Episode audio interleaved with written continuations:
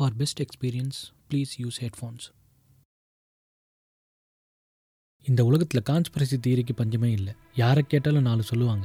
Bermuda ட்ரையாங்கிள்னு மூணு ஐலாண்டுக்கு மத்தியில் இருக்கிற ஒரு சின்ன ஏரியா. அங்கே பல கப்பல் ஃப்ளைட்லாம் காணாமல் போயிருக்கு. வேக்சினால ஆட்டிசம் வருது. அங்கே தப்பி தவிர யார் போனாலும் ரிட்டர்னே வர முடியாது. கோவிட் நைன்டீனை கிரியேட் பண்ணி அதை ஒரு பயோ வெப்பனாக யூஸ் பண்ணுறாங்க. அந்த மூன் லேண்டிங் வீடியோவே அமெரிக்காவில் ஒரு ஃபோட்டோ ஸ்டுடியோவில் தான் ஷூட் பண்ணதுன்னு சொல்கிறாங்க. ஃபைவ் ஜி டவர் வழியாக கொரோனா வந்து ஏரியா ஃபிஃப்டி ஒன்ல ஏலியன்ஸ் இருக்காங்க. ரெண்டாயிரத்தி இருபதுல உலகமே அழிய போகுது. டயானாவை கொலை பண்ணது royal family. Malaysian aeroplane black hole குள்ள புகுந்து ஃபைவ் ஜி கோவிட் டிரான்ஸ்மிட் ஆக வானத்துல இருந்து ஒரு மர்மமான ஒலி ஸ்ட்ரைக் ஆனது. அவங்க போறப்ப விட்டுட்டு போன ஸ்பேஸ் ஷிப் தான் ஈஃபில் டவர். பதிமூணு குடும்பம் வாக்சின் போட்ட ஆர்டிசம் பிரின்சஸ் டயானா தீவிர போய் பதிமூணு குடும்பம்.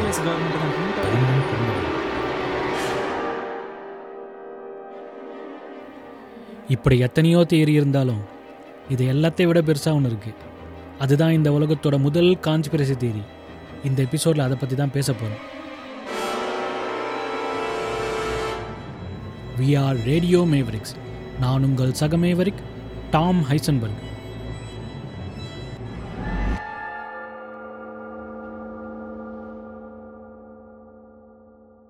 வணக்கம் மேவரிக்ஸ். நான் உங்கள் சக மேவரிக் டாம் ஹைசன்பர்க் பேசுகிறேன்.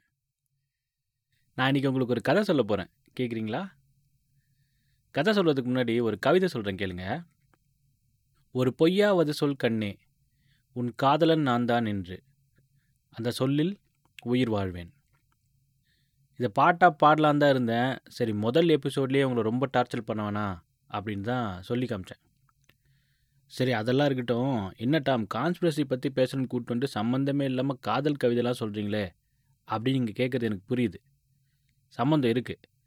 அது என்னன்றதை அப்புறமா இந்த எபிசோடில் சொல்கிறேன். இப்போ நம்ம கதைக்குள்ளே போகலாம்.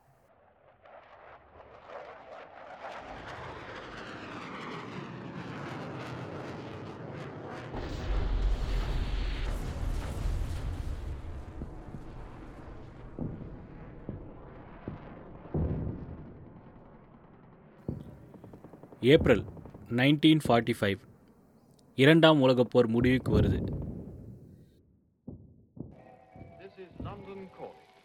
Here is a news flash. The German radio has just announced that Hitler is dead. Berlin has fallen to the Russian army. The Germans surrendered at three o'clock this afternoon. The German army in Italy has surrendered too. Nearly a million enemy troops have laid down their arms. Meanwhile, of course, Londoners had begun their non-stop two-day celebration. The end of the German war had come eleven months after the landings in Normandy. V-Day came less than a year after D-Day. But it was the end of nearly six years of war in Europe. No wonder people went a bit crazy. And this was it in the West End. தொடர்ந்து ஆறு வருஷங்களா நடந்து பல கோடிக்கணக்கான உயிர்களை பழிவாங்கின உலகப்போர் முடிவுக்கு வருது. அமெரிக்கா, இங்கிலாந்து, ரஷ்யா, ஃப்ரான்ஸ் இந்த நாட்டு படைகள்லாம் சேர்ந்து ஜெர்மனியும் அதோட நட்பு நாடுகளையும் தோற்கடிக்கிறாங்க. ஆயிரத்தி தொள்ளாயிரத்தி நாற்பத்தஞ்சு ஏப்ரல் மாதம் போர் முடிவுக்கு வருது. அந்த போரில் சண்டை போடுறதுக்காக பதினாறு மில்லியனுக்கும் அதிகமான அமெரிக்க இளைஞர்கள் யூரோப் போயிருந்தாங்க. போர் முடிஞ்சு அவங்க அமெரிக்காவுக்கு திரும்ப போகிறாங்க. பல வருஷம் கஷ்டப்பட்டு திரும்பி வந்தவங்க ஒரு அமைதியான வாழ்க்கையை வாழணும் அப்படின்னு நினைக்கிறாங்க. போர் நாளில் பிரிஞ்சு இருந்தவங்கெல்லாம் திரும்ப வந்து கல்யாணம் பண்ணிக்கிறாங்க. ஆயிரத்தி தொள்ளாயிரத்தி நாற்பத்தாறாம் வருஷம் மட்டும் ரெண்டே கால் மில்லியன் கப்புள்ஸ் கல்யாணம் பண்ணிக்கிறாங்க. அமெரிக்க மக்கள் தொகையோட ஒப்பிட்டு பார்க்கும்போது அது ஒரு பெரிய ரெக்கார்டு. இதனால் பல புதிய குடும்பங்கள் உருவாகுது. இன்னொரு பக்கம் நாட்டுக்காக தியாகம் செஞ்ச இந்த சோல்ஜர்ஸ்க்காக உதவி பண்ணுறதுக்காக அமெரிக்கன் கவர்மெண்ட் பல நலத்திட்டங்களை அறிவிக்கிறாங்க. அவங்க படிக்கிறதுக்கு, வீடு வாங்கிறதுக்கு கவர்மெண்ட் உதவி பண்ணுது. இதை பயன்படுத்தி நிறைய பேர் காலேஜ் போய் படிக்கிறாங்க, வீடு வாங்குறாங்க, புதுசாக வேலைக்கு போகிறாங்க, புதிய தொழில் தொடங்குறாங்க. போர் நடக்கும்போது அந்த போருக்கு நிறைய பொருட்கள் தேவைப்பட்டது. பல ஆயுதங்கள், தளவாடங்கள், விமானங்கள், அப்புறம் வீரர்களுக்கு தேவையான சப்ளைஸ், எக்யூப்மெண்ட்ஸ், இப்படி பல பொருட்கள் தேவைப்பட்டது. இதெல்லாம் வேகமாக அதிக அளவில் செய்யறதுக்கு பல ஃபேக்ட்ரிஸ் கட்டி வச்சுருந்தாங்க. போர் முடிஞ்சதுனால அந்த ஃபேக்ட்ரிஸ்லாம் இப்போ தேவையில்லாமல் போயிடுச்சு. சும்மா இருந்த அந்த ஃபேக்ட்ரிஸை பயன்படுத்தி மக்களுக்கு அன்றாடம் தேவைப்படுற பொருட்களை தயாரிக்க ஆரம்பிக்கிறாங்க. இதனால் நிறைய புதுசான ப்ராடக்ட்ஸ்லாம் மார்க்கெட்டுக்கு வருது. புதுவிதமான TV, fridge, washing machine, microwave, car, bike, இப்படி பல பொருட்களை தயாரித்து மார்க்கெட் பண்ணுறாங்க. இதனால் நல்ல தொழில் வளர்ச்சி ஏற்படுது. அதை தொடர்ந்து பொருளாதாரமும் வளர்ச்சி அடையுது. ஒரு பக்கம் ஃபேக்ட்ரிஸ்லாம் தொடர்ந்து இயங்கி பலவிதமான புதிய பொருட்களை தயாரிக்குது. இன்னொரு பக்கம் புதுசாக கல்யாணம் ஆன பசங்கள்லாம் வீட்டில் ஓவர் டைம் பார்க்க ஆரம்பித்து நிறைய குழந்தைங்களை தயார் பண்ணுறாங்க. இதனால் அமெரிக்காவில் ஒரு பெரிய பாப்புலேஷன் பூம் ஏற்படுது.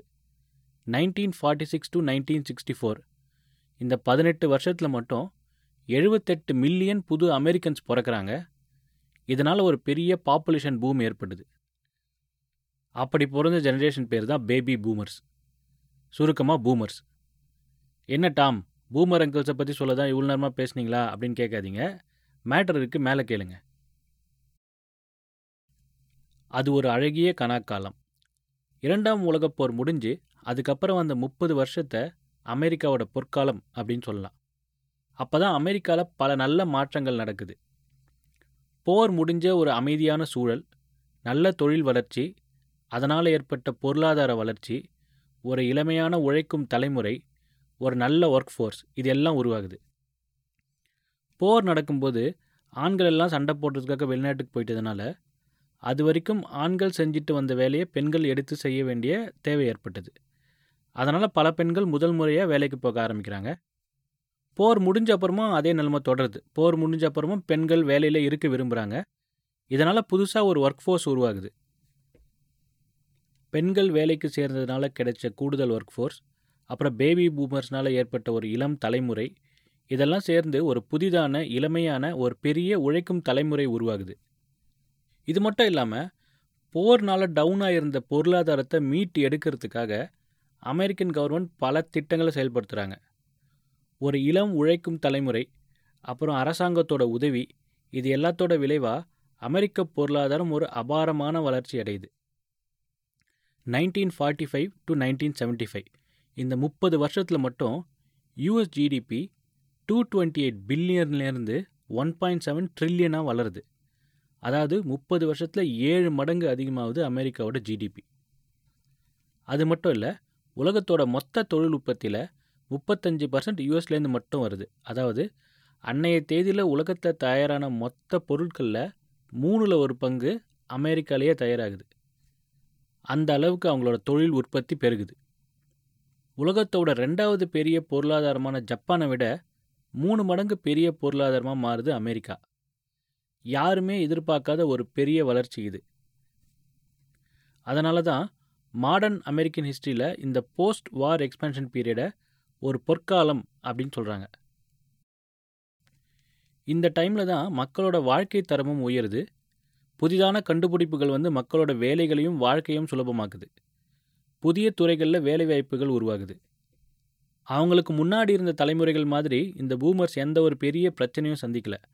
அவங்களுக்கு முன்னாடி இருந்தவங்க இந்த கிரேட் டிப்ரெஷன், தொடர்ச்சியான போர்கள், இதெல்லாம் சந்தித்தாங்க. ஆனால் இந்த பூமர்ஸ்க்கு அந்த மாதிரி எந்த ஒரு பெரிய பிரச்சனையும் வரல. சுலபமான வாழ்க்கை, நல்ல வேலைவாய்ப்பு, கை நிறைய சம்பளம், வசதியான வீடுன்னு ஜாலியாக வாழ்ந்துட்டு வராங்க. நைன்டீன் செவன்ட்டிஸ்க்கு அப்புறம் சின்ன சின்ன ரிசெஷன்ஸ் வருது. அப்புறம் வெளிநாட்டில் போய் சில சண்டைகள்லாம் போடுறாங்க. இதெல்லாம் நடந்தாலும் அமெரிக்காவில் வாழ்கிற மக்களை நேரடியாக பாதிக்கிற மாதிரியான பெரிய பிரச்சனைகள் எதுவும் அடுத்த ஐம்பது வருஷத்தில் நடக்கலை. உலகப்போருக்கு பிறகு ஏற்பட்ட நல்ல மாற்றங்கள் பல தலைமுறையாக அப்படியே தொடருது. மக்கள் நிம்மதியாகவே வாழ்கிறாங்க. ஆனால் இந்த சந்தோஷம், நிம்மதி, இது எல்லாத்தையும் முடிச்சு கட்டுற மாதிரி ஒரு பெரிய அதிர்ச்சியான விஷயம் யாருமே எதிர்பார்க்காத நேரத்தில் நடக்குது. September eleven two thousand one Twin Tower attacks. Breaking news.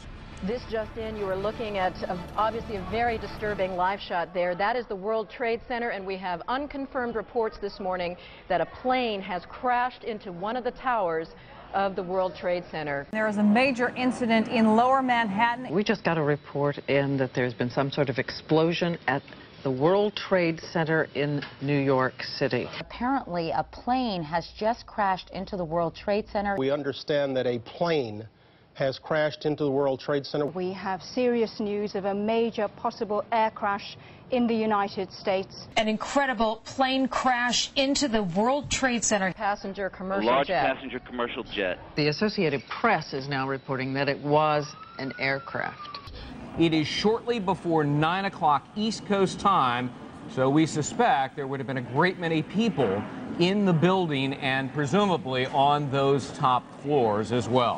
More than forty thousand people work there, and on any given day, more than one hundred thousand business and leisure visitors come to the World Trade Center. One of our producers said perhaps a second plane was involved. You saw a yes, plane? Yes, I just saw a plane go into the building. That looks like a second plane. It could be a seven twenty-seven right there. Maybe even bigger. This one into the East Tower. Yes. I wonder if there are air traffic control problems. Another passenger plane hitting the World Trade Center. These pictures are frightening indeed. This is so shocking, of course, to everybody watching. What we've just seen is, is about the most shocking videotape I've ever seen. What are the odds of two separate okay. planes hitting both towers? And now you, you have to move from talk about a possible accident to talk about something deliberate.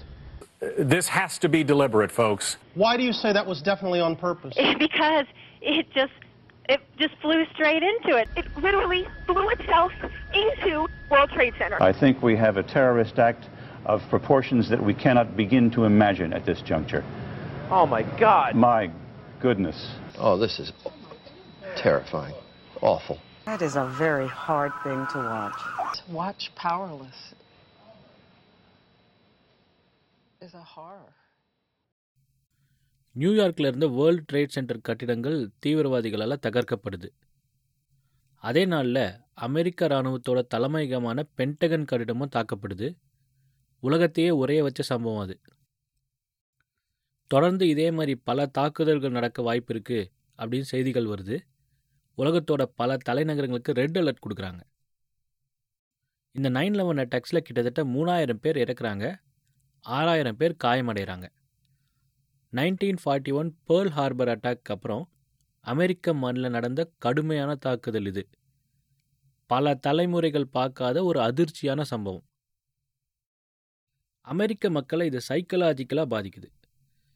நாம தான் உலகத்திலே சக்தி வாய்ந்த நாடு, ஒரு பெரிய super power அப்படின்னு நினச்சிட்டு இருந்த மக்களோட மனபிம்பம் உடையுது. அவ்வளோ பாதுகாப்பான நியூயார்க் நகரத்தில் இருக்க ஒரு பெரிய கட்டிடத்தையே இடித்து வெளிநாட்டுக்காரனால் ஒரே நாளில் தரமட்டமாக்கி ஆயிரக்கணக்கான பேரை கொல்ல முடியும்னா இன்னும் அவனால் என்னென்னலாம் பண்ண முடியுமோ அப்படின்ற பயம் ஏற்படுது. சொந்த நாட்டிலே நம்ம பாதுகாப்பாக வாழ்கிறோமா, நாளைக்கு நாமளும் நம்ம குழந்தைங்களும் பாதுகாப்பாக இருப்போமா, நம்ம எதிர்காலம் சேஃபாக இருக்குமா, இப்படின்னு விடை தெரியாத பல கேள்விகள் உருவாகுது. இது வரைக்கும் எந்த பிரச்சனையும் இல்லாமல் வசதியாக வாழ்ந்து வந்த ஒரு தலைமுறை முதல் முறையாக ஒரு கிரைசிஸை பார்க்குறாங்க. நீங்களே நினச்சி பாருங்கள். நாம தான் கெத்துன்ற நினைப்பில் பல தலைமுறையாக எந்த பிரச்சனையும் பார்க்காம ஒரு ப்ரிவிலேஜோடு வாழ்ந்துட்டு வந்த ஒரு நாட்டில் திடீர்னு ஒரு நாள் எங்கேருந்தோ நாலு பேர் வந்து அசால்ட்டாக அவ்வளோ பெரிய கட்டடத்தை இடித்து ஒரு மூணாயிரம் பேரை கொண்டுட்டு போகிறாங்கன்னா அது எவ்வளோ பெரிய ட்ராமாவை உருவாக்கும். அப்போ தான் உண்மை கசக்க ஆரம்பிக்குது. கோபம், பயம், ஆத்திரம் இது எல்லாம் ஒரு சேர உருவாகுது. உண்மையிலே என்ன தான் நடந்தது அப்படின்னு எல்லாரும் யோசிக்கிறாங்க. உலகத்தோட சக்தி வாய்ந்த அமெரிக்க இராணுவத்தை மீறி இந்த அட்டாக் எப்படி நடந்திருக்கும்? அந்த பென்டகனே தாக்குற வரைக்கும் நம்ம அரசாங்கமும் இராணுவம் என்ன பண்ணிட்டு இருந்தது? ஏன் அவங்களால இதை தடுக்க முடியல? இது உண்மையாலுமே தீவிரவாத தாக்குதல் தானா, இல்லை அதை விட பெரிய சதி வேலை இருக்கா? இப்படி பல கேள்விகள் அமெரிக்க மக்கள் மனசில் உருவாகுது. அப்போ தான் புதுசு புதுசாக பல கான்ஸ்பிரசி தியரிகள் பரவ ஆரம்பிக்குது. இதில் பல தியரிகளை நீங்களே கேள்விப்பட்டிருப்பீங்க. இது ஒன்றும் டெரரிஸ்ட் அட்டாக்கே இல்லை, உலகத்தையே கண்ட்ரோல் பண்ணுற ஒரு குரூப் தான் இதை பண்ணியிருக்காங்க, அமெரிக்கன் கவர்மெண்ட்டே அதுக்கு உடந்தையாக தான் இருந்திருக்காங்க, டெரரிஸ்ட் அட்டாக் அப்படின்னு சாக்கு சொல்லி மக்களோட சுதந்திரத்தை பறிக்க பிளான் பண்ணுறாங்க, இப்படி பல கான்ஸ்பிரசிகள் பரவுது. நைன் லெவன் ட்ரூத் மூமெண்ட் அப்படின்னு ஒரு மூமெண்ட்டே உருவாகுது. அந்த நேரத்தில் தான் அலெக்ஸ் ஜோன்ஸ் போன்ற கான்ஸ்பிரசி தியரிஸ்ட் பாப்புலர் ஆகிறாங்க. அலெக்ஸ் ஜோன்ஸ் தான் அமெரிக்காவோட பாரிசாலன். ரெண்டாயிரத்தி பதினெட்டில் அந்த அலெக்ஸ் ஜோன்ஸை எல்லா சோஷியல் மீடியா கம்பெனியும் பேன் பண்ணிட்டாங்க. அவர் ரொம்ப டாக்ஸிக்காக போயிட்டார். அதனால் யூடியூப், ஆப்பிள், ஸ்பாட்டிஃபைன்னு எல்லா பெரிய கம்பெனியும் அவர் அவங்க பிளாட்ஃபார்ம்லேருந்து தூக்கிட்டாங்க. ஆனால் டூ தௌசண்ட் ஒனில் அவர் இன்ஃபோவார்ஸ் அப்படின்னு ஒரு வெப்சைட் நடத்திட்டு இருந்தார். இன்னும் அந்த வெப்சைட் அவர் நடத்திட்டுருக்காரு. அவர் மாதிரியே இன்னும் பல அண்ட புழுகனுங்க, ஆகாச புழுகங்கள்லாம் உருவாகுறாங்க. அவங்கெல்லாம் சேர்ந்து நைன் லெவன் ட்ரூத் மூமெண்ட் அப்படின்ற ஒரு மூமெண்ட்டை உருவாக்குறாங்க. பல கான்ஸ்பிரசி தியரிகளை பரப்புகிறாங்க. இந்த டூ தௌசண்ட் சமயத்தில் தான் டாட் காம் பூம் ஏற்பட்டு இன்டர்நெட் அப்படின்ற ஒரு டெக்னாலஜி மெயின் ஸ்ட்ரீமுக்கு வருது. அதுக்கு முன்னாடி ஒரு விஷயத்தை பரப்பணும்னா ஒரு நியூஸ் பேப்பர்லேயோ டிவிலேயோ இல்லை புக்கோவை தான் வெளியிட முடியும். அவ்வளோ சீக்கிரம் ஒரு அப்பட்டமான பொய்யை பரப்ப முடியாது. ஏன்னா ஒரு பத்திரிகை எடிட்டரோ இல்லை ஒரு பத்திரிகையாளரோ ஒரு பப்ளிஷரோ ஒரு விஷயத்தோட உண்மைத்தன்மையை ஆராய்ஞ்சு பார்த்து தான் வெளியிடுவாங்க. ஆனால் இந்த இன்டர்நெட் வந்த அப்புறமா யார் வேணாலும் ஒரு வெப்சைட் ஆரம்பித்து வரமுறை இல்லாமல் வாய்க்கு வந்ததெல்லாம் சொல்லலாம் அப்படின்ற ஒரு நிலைமை ஏற்படுது. அதை பயன்படுத்தி அலெக்ஸ் ஜோன்ஸ் மாதிரியான ஆளுங்க இஷ்டப்படி பொய்களை பரப்ப ஆரம்பிக்கிறாங்க. கான்ஸ்பிரசி தியரிஸ்ட் அவங்களாம் சேர்ந்த ஒரு நெட்வொர்க்கே உருவாகுது. ஒரு ஊருக்கு ஒரு கான்ஸ்பிரசி தியரிஸ்ட், ஆளுக்கு ஒரு வெப்சைட் இல்லை பிளாகுன்னு கிளம்புறாங்க. இவரோட ஆர்டிக்கிளை அவர் ப்ரூஃபாக காமிப்பார், அவரோட ஆர்டிக்கிளை இவர் வெப்சைட்டில் ரெஃபரன்ஸாக கொடுப்பாரு, இவரோட ரேடியோ ஷோவில் அவர் கெஸ்ட்டாக போவார், அடுத்த வாரம் அவரோட ஷோவில் இவர் கெஸ்ட்டாக போவார். இந்த மாதிரி ஒரு எக்கோ சேம்பராக ஒரு ஆல்டர்னேட்டிவ் மீடியாவே அது உருவாகுது. இந்த அண்ட புழுகனுங்க, ஆகாச புழுகனுங்க எல்லாம் சேர்ந்து லூஸ் சேஞ்ச் அப்படின்ற ஒரு படத்தை உருவாக்குறாங்க. டூ தௌசண்ட் ஃபைவ்லேருந்து டூ தௌசண்ட் நைன் வரைக்கும் அஞ்சு பாட்டாக அந்த படத்தை ரிலீஸ் பண்ணுறாங்க. அந்த படத்துலேயும் செப்டம்பர் லெவன் பற்றின பல கான்ஸ்பிரசி தியரிகள் பரப்பப்படுது. இந்த நைன் லெவன் அட்டாக்ஸ் பின்னாடி ஏதோ ஒரு மர்மம் இருக்கிறதாவும் கவர்மெண்ட்டும் மீடியாவும் எதையோ மூடி மறைக்கிறதாவும் நினச்ச மக்கள் இந்த ஆல்டர்னேட்டிவ் மீடியாவையும் இந்த கட்டுக்கதைகளையும் நம்ப ஆரம்பிக்கிறாங்க. அதனால் மக்கள்கிட்ட இந்த கான்ஸ்பிரசி தியரிகள்லாம் வேகமாக பரவுது. விடை தெரியாத பல கேள்விகள் பொது புத்தியை அரிச்சிட்டு இருந்த அந்த நேரத்தில் இந்த கட்டுக்கதைகளெல்லாம் நம்பக்கூடியதாக இருந்தது. விடை தெரியாமல் தவிக்கிற மனசுக்கு பொய்யாவது ஒரு பதில் சொல்லி சமாதானம் பண்ணுறதுக்காக இந்த தியரிகள் பயன்பட்டுது. இந்த நைன் லெவன் தாக்குதலும் அது ஏற்படுத்திய பின்விளைவுகளும் பொது பூத்திலேருந்து மறையறதுக்குள்ள இன்னொரு பெரிய பிரச்சனை ஒன்று உருவாகுது. Two thousand seven two thousand eight financial crisis. seven percent here, a loss of thirty-seven points or so. Apple shares are just getting hammered this morning. We're down by between three and four point five percent generally across these markets. Let's talk about the speed with which we are watching this market deteriorate. We're red everywhere, essentially, down by four, five percent. We're down over sixteen percent. Dow at the same time has fallen about eighteen percent. The stock market is now down twenty-one percent. Because we're now down forty-three percent. What in the world is happening on Wall Street? Two-year no yields went from one ninety to one sixty-six in the blink of an eye. The NASDAQ, everything and more has been completely wiped out. It was the worst day on Wall Street since the crash of nineteen eighty-seven. From the financial capital of the world, the opening bell is going to ring in uh, five seconds, and to be honest with you, we wish it wouldn't.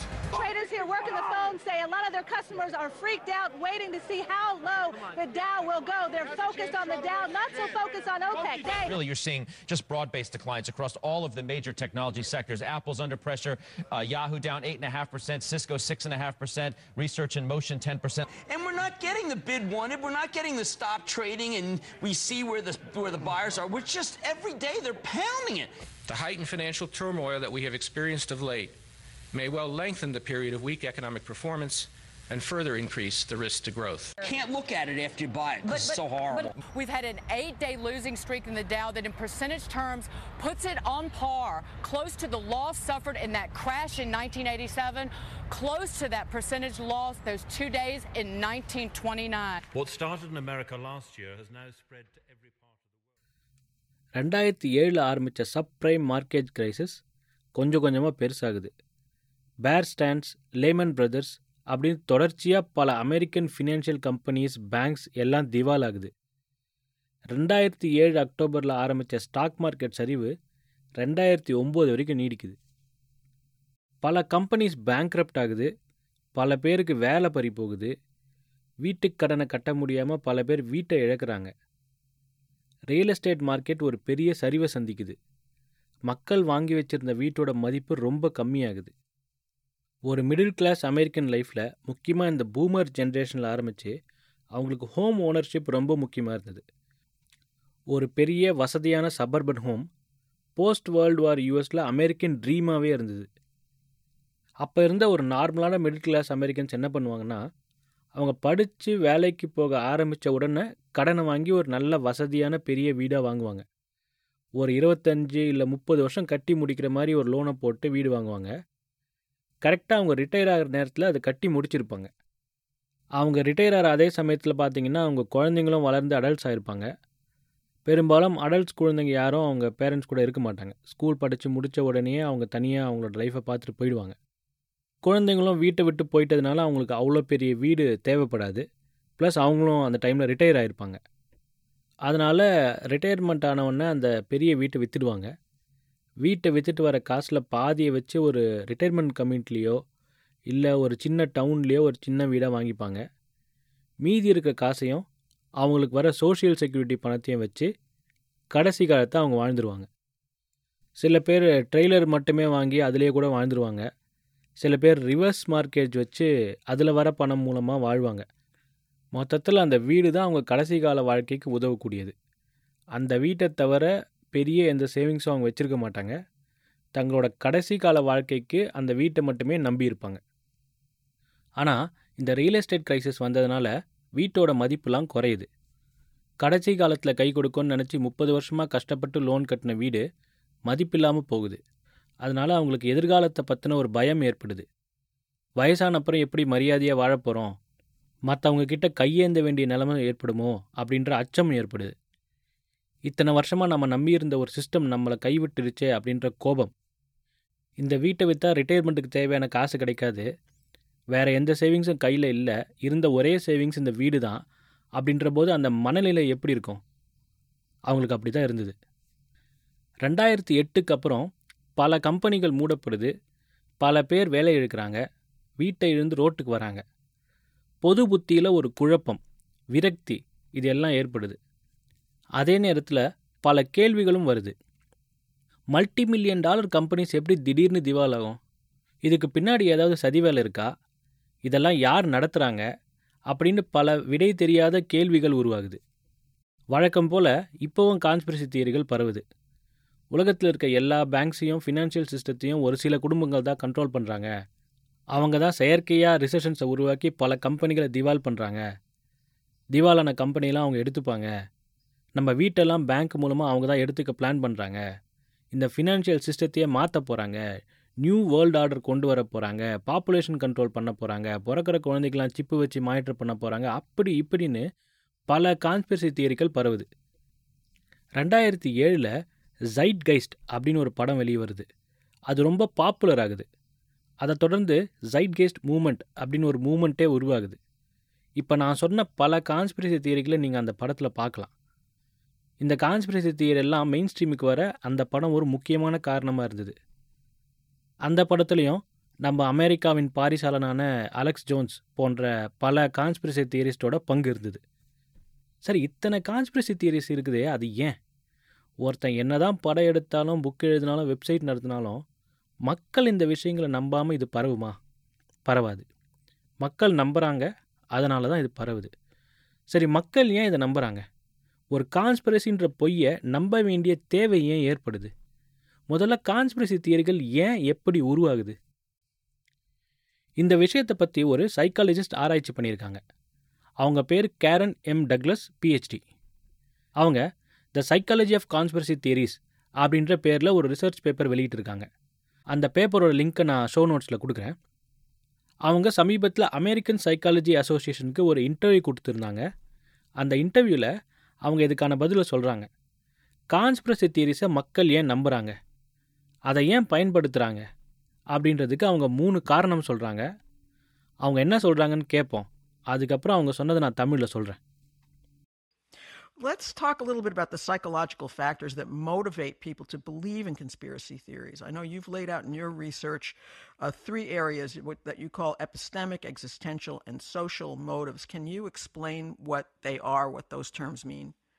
Yes, of course. Um, we argue that people are drawn to conspiracy theories in order to satisfy, or in, a t- in an attempt to satisfy, three um, important psychological motives. And the first of these motives are epistemic motives. And um, I guess in a nutshell, epistemic motives really just refer to the need for knowledge and certainty and um, I guess the motive or desire to have information. And when something major happens, when a big event happens, people naturally want to know why that happened. They want an explanation and um, they want to know the truth, but they also want to feel certain of that truth. And some psychological evidence suggests that people are drawn to conspiracy theories when they do feel uncertain, either in specific situations or more generally. And there are other um, epistemic reasons why people believe in conspiracy theories as well, um, in relation to this sort of need for need for knowledge and certainty. So people um, with lower levels of education tend to be drawn to conspiracy theories.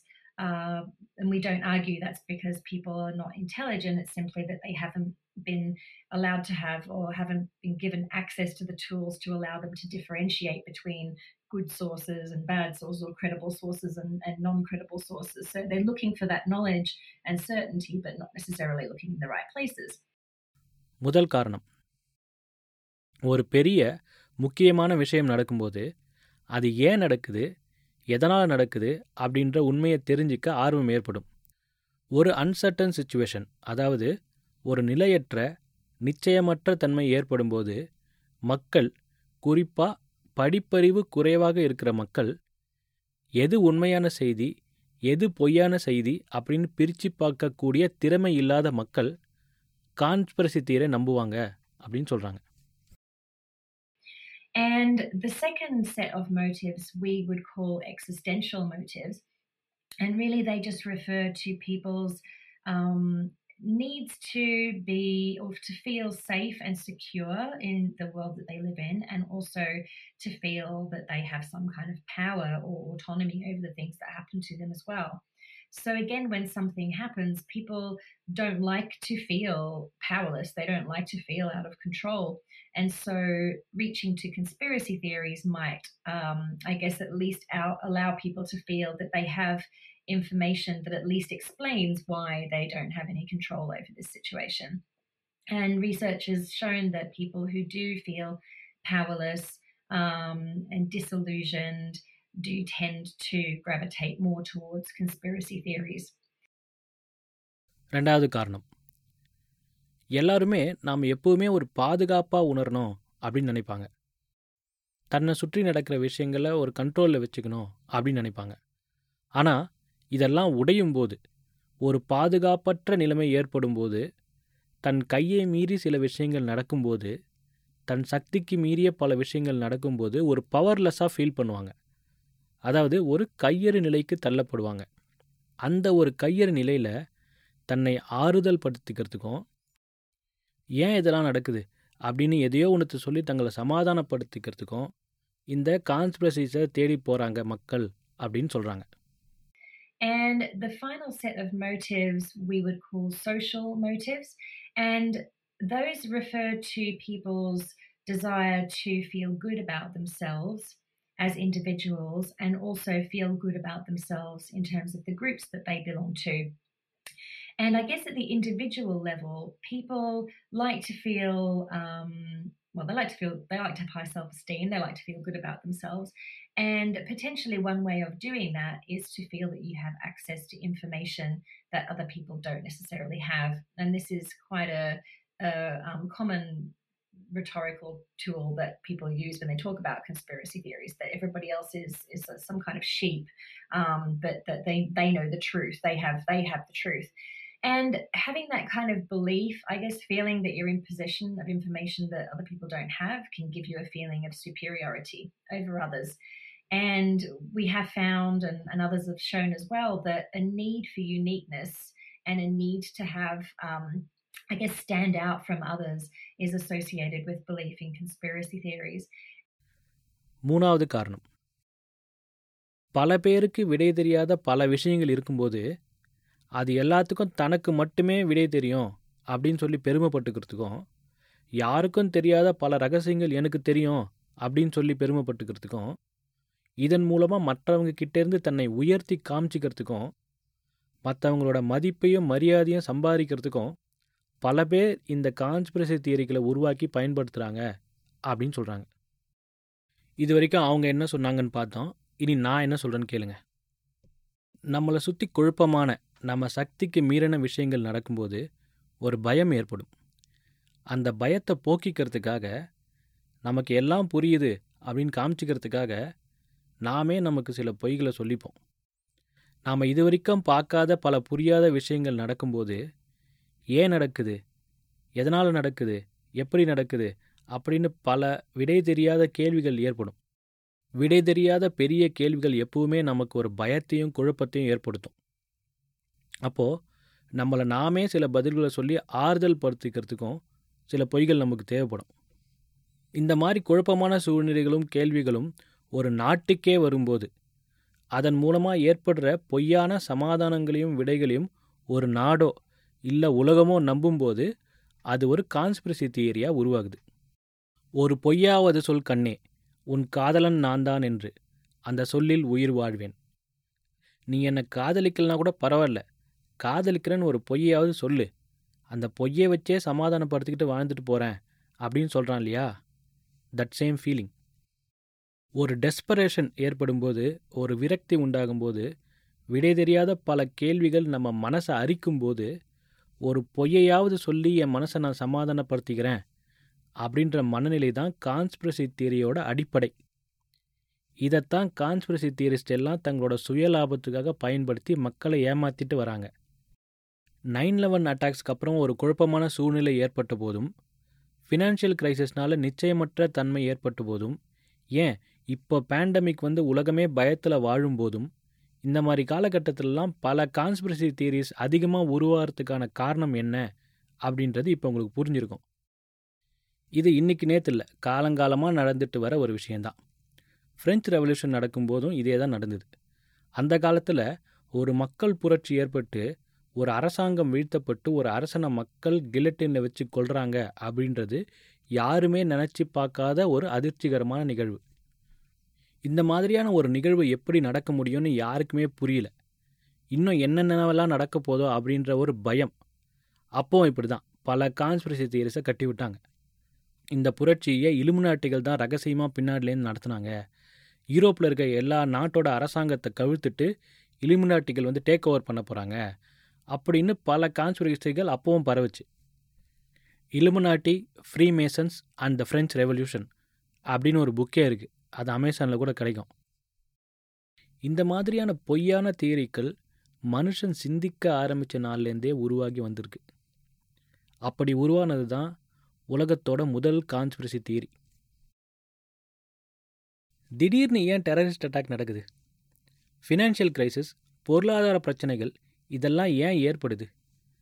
திடீர்னு pandemic ஏன் ஏற்படுது? இதெல்லாம் எப்படி இன்றைக்கி நம்மளுக்கு விடை தெரியாத கேள்விகளாக இருக்குதோ, அதே மாதிரி இன்றைக்கி நாம் சாதாரணமாக நினைக்கிற பல விஷயங்கள் ஒரு காலத்தில் மனுஷனுக்கு விடை தெரியாத கேள்விகளாக இருந்தது. இடி ஏன் இடிக்குது? மழை ஏன் பெய்யுது?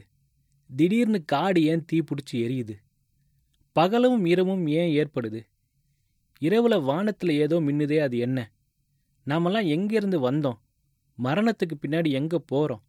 இந்த உலகம் எப்படி உருவாச்சு? சந்தோஷமும் துக்கமும் ஏன் ஏற்படுது? நாமெல்லாம் யார்? இந்த உலகத்தில் நம்ம என்ன பண்ணிகிட்ருக்கோம்? இப்படி விடை தெரியாத பல கேள்விகள். இயற்கையை பார்த்து ஏற்பட்ட அச்சம், அறியாமையால் வந்த பயம், தன்னை சுற்றி நடக்கிற எதையும் புரிஞ்சிக்க முடியாத ஒரு கையறு நிலை. விடை தெரியாத கேள்விகளுக்கெல்லாம் மனுஷன் தனக்குத்தானே பல பொய்யான பதில்களை சொல்லிக்கிட்டான்.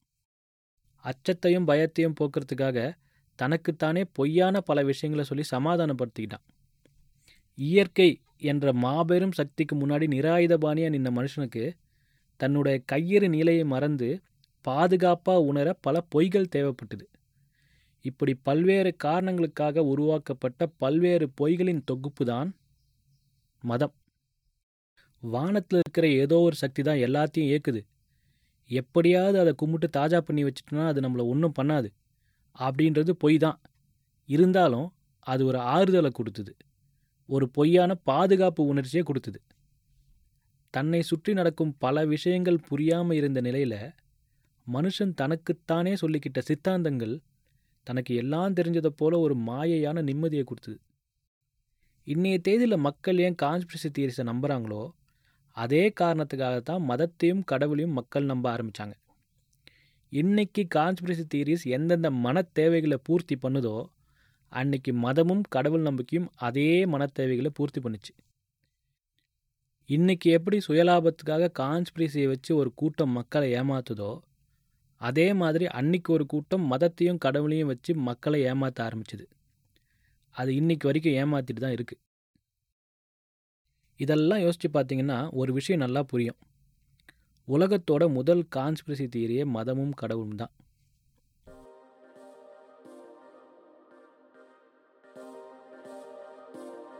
அதெல்லாம் இல்லைங்க, எங்கள் முன்னோர்கள்லாம் முட்டாள்கள் இல்லை அப்படின்னு சொல்கிறீங்களா?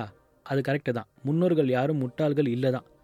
ஏன்னா அவங்க அவங்களுக்கு இருந்த புரிதல் படி அவங்களோட அறிவுக்கு எட்டன கோட்பாடுகளை வகுத்துட்டு அன்றைக்கி வாழ்ந்தாங்க. ஆனால் அவங்க வாழ்ந்த மாதிரி தான் ஆயிரம் வருஷம் கழித்து நானும் வாழ்வேன்னு சொன்னால் நாம் தான் முட்டாள், அவங்க கண்டிப்பாக இல்லை. சரி, அப்போ இதெல்லாம் தப்புனா இதுதான் சரி. அப்போ இந்த கேள்விக்கெல்லாம் எப்படி விடை கண்டுபிடிக்கிறது அப்படின்னு கேட்குறீங்களா? தெரியாத விஷயங்களுக்கு ஆக்கப்பூர்வமாக விடை தேடி போகிற கருவிக்கு பேர் தான் அறிவியல், சயின்ஸ். அதை பற்றி தான் இந்த பாட்காஸ்ட்டில் நம்ம நிறைய பேச போகிறோம். இணைந்திருங்கள். இது வரைக்கும் நான் பேசினதை கேட்டதுக்கு நன்றி. இந்த பாட்காஸ்ட்டை கேட்ட முதல் ஆளாக கூட நீங்கள் இருந்திருக்கலாம். நாம் பேசின விஷயங்கள் உங்களுக்கு பிடிச்சிருந்தா உங்கள் ஃப்ரெண்ட்ஸுக்கு சொல்லுங்கள். உங்களுக்கு ஏதாவது கேள்விகள் கமெண்ட்ஸ் இருந்தால் என்கிட்ட சொல்லுங்கள். இன்ஸ்டாகிராம்லேயோ ரெடிட்லேயோ டிஸ்கார்ட்லேயோ நம்ம பேசலாம்.